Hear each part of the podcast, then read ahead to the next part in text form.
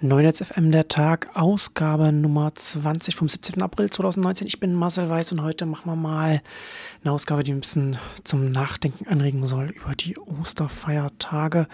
Wir machen auch eine kleine Osterpause. Wir sind dann erst am 29.04. dann wieder da. Wir wollen heute uns mit einem Thema beschäftigen, das ja sehr wichtig ist, äh, über das wir viele von uns jetzt die letzten Tage nachdenken und mehr nachdenken und da auch, auch viele Politiker beschäftigt. Regulierung des Internets, Regulierung der Plattformen. Da gab es jetzt in Politico, Politico EU einen Artikel, der argumentiert, dass Europa, weil Europa in der Regulierung schon so weit, so schnell ist und so weit vorn ist, quasi international da so ein bisschen den Ton angibt, weil sie einfach die Ersten sind und auch auf der G7-Ebene das international versuchen ein bisschen voranzutreiben, wie man das selbst regulieren müssen. Das für jeden, der sich ein bisschen mit dem Thema beschäftigt, durchaus problematisch, wenn man sich anschaut, was die EU mit der DSGVO auf der einen Seite und mit der Urheberrechtsrichtlinie der neuen auf der anderen Seite macht. Da ist sehr problematisch mit sehr vielen Kollateralschäden verbunden. Ähm, und das eines der Hauptprobleme ist, glaube ich, dass viele Sachen da in einen Topf geworfen werden, die gar nicht in einen Topf gehören. Das ist, und das sieht man ja bei der Urheberrechtslinie, der dann so versucht, das auf eine sehr, sehr schlechte Art versucht, so ein bisschen aufzutrennen, was man eigentlich meint, was man eigentlich nicht meint.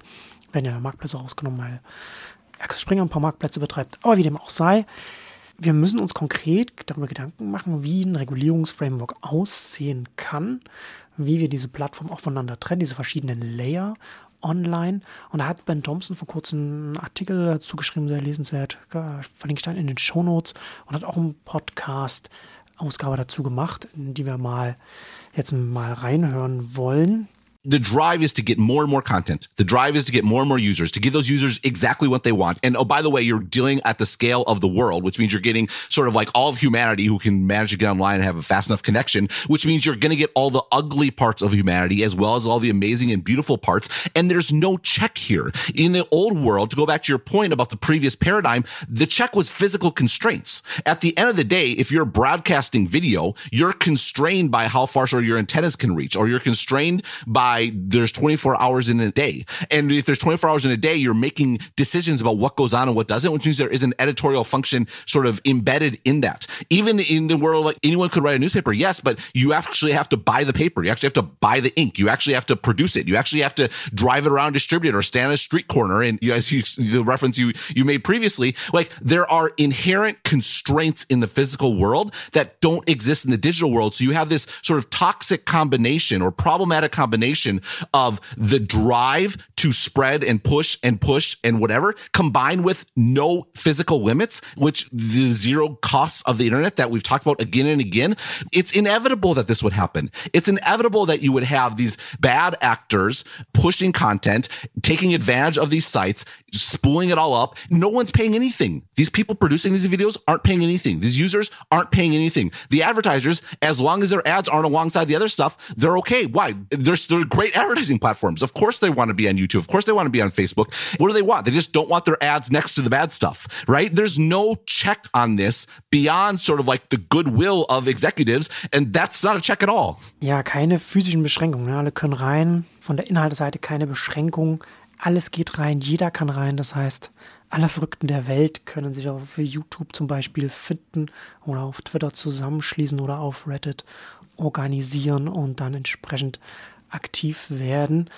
Das ist schon, äh, das ist, wenn sich alle vernetzen, dann können sich alle vernetzen quasi. Ne? Und das die Herausforderung ist auf der einen Seite natürlich die Größenordnung, die Skala, in der wir uns, in der wir uns hier bewegen. Auf der anderen Seite, dass die Incentives, die Anreize im Management nicht so da sind, wie sie sein sollten. Also zum einen Seite muss, muss man das Problem ernst nehmen. Auf der anderen Seite muss man einfach anerkennen, dass ein Facebook und ein YouTube sich seiner Verantwortung von der Managementseite bis jetzt stark entzogen hat. Und das ist ganz klar auch an den Anreizen festzumachen, die man hier beobachten kann bei diesen werbefinanzierten Plattformen. Deswegen sagt Thompson, werbefinanzierte Plattformen und andere Plattformen unterschiedlich betrachten, unterschiedlich voneinander, weil die Anreize, die die Unternehmen haben bei werbefinanzierten Plattformen, sehr viel anders sind und gleichzeitig die Reibung, wenn man werbefinanziert ist, quasi nicht existent ist, was das Ganze noch viel, viel schlimmer macht. Beides kann man sehr gut bei dem Christchurch-Video, bei dem Attentat und dem Video, das bei dem äh, Live, das übertragen wurde, beobachten.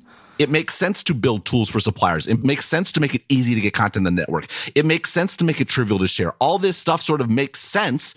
And the end result is you end up subsidizing sort of abhorrent stuff. Now, if this guy had to pay for his own streaming server and had to figure out a way to distribute outside of this, like that would obviously be significantly more challenging. And so again, I'm not trivializing what happened at all, just noting that the incentives of these ad supported mega platforms, there's no check on them. There is no check internally. There's no check economically. In fact, all the incentives go in the exact opposite direction and they are causing external costs, but there's no sort of incentive check. And I'm left thinking, what else is there but regulation? Natürlich baut Facebook einen Videodienst. Warum sollten sie es nicht tun? Aber natürlich ist diese massive Reibung, die man da rausnimmt, höchst problematisch, wenn da quasi keine keine Barriere mehr da existiert, um eben so etwas auch mit, als Video zu verbreiten. Man kann also gute Unterscheidungen machen. Ein Webhoster, 1 und 1 zum Beispiel, AWS und so weiter, ist nicht so problematisch, weil es in einem anderen Verhältnis steht zu, zu Kunden, in einem anderen Verhältnis zu einem, zu einem Öffentlichkeitsangebot und es da kein Schwungrad gibt, aus dem eine Reibung raus ist, wie man es bei diesen Engagement-Plattformen, bei diesen werbefinanzierten Plattformen sieht. Natürlich, gleichzeitig ist es so, dass ja trotzdem noch ein Problem besteht, natürlich, dass ähm, auch werbefinanzierte Plattformen es da sehr unterschiedliche gibt.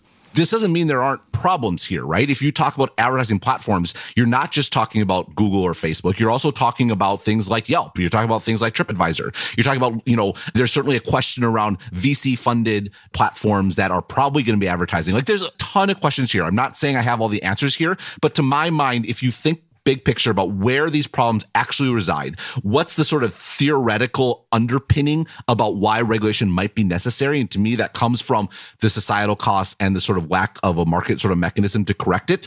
Actually, it's quite clear that this is the specific area where there's an issue. Mm. When you mention companies like Yelp and companies like TripAdvisor, it's clear that that's not really where there's a problem. And that's definitely going to be unintended consequences. And you had the big ones in mind when you were talking about ad supported platforms. Again, to be clear, I really liked what you wrote this week. I think what you were using is ad support as a proxy for these companies that use engagement as the North Star. Aber nichtsdestotrotz sehr wichtig, Internet nicht als Ganzes betrachten, sondern eher darüber nachdenken, wie können wir es aufteilen. this idea that we need to start thinking about the internet not as a colossal sort of universal one thing, but as distinct layers, distinct types of services, and that the harm is definitely, I think, localized in a specific spot. And from there, then you can start getting into the details, which make no mistake, are very, very plentiful and very, very challenging. Und damit will ich an unsere kleine Osterpause gehen, denken wir alle mal darüber nach.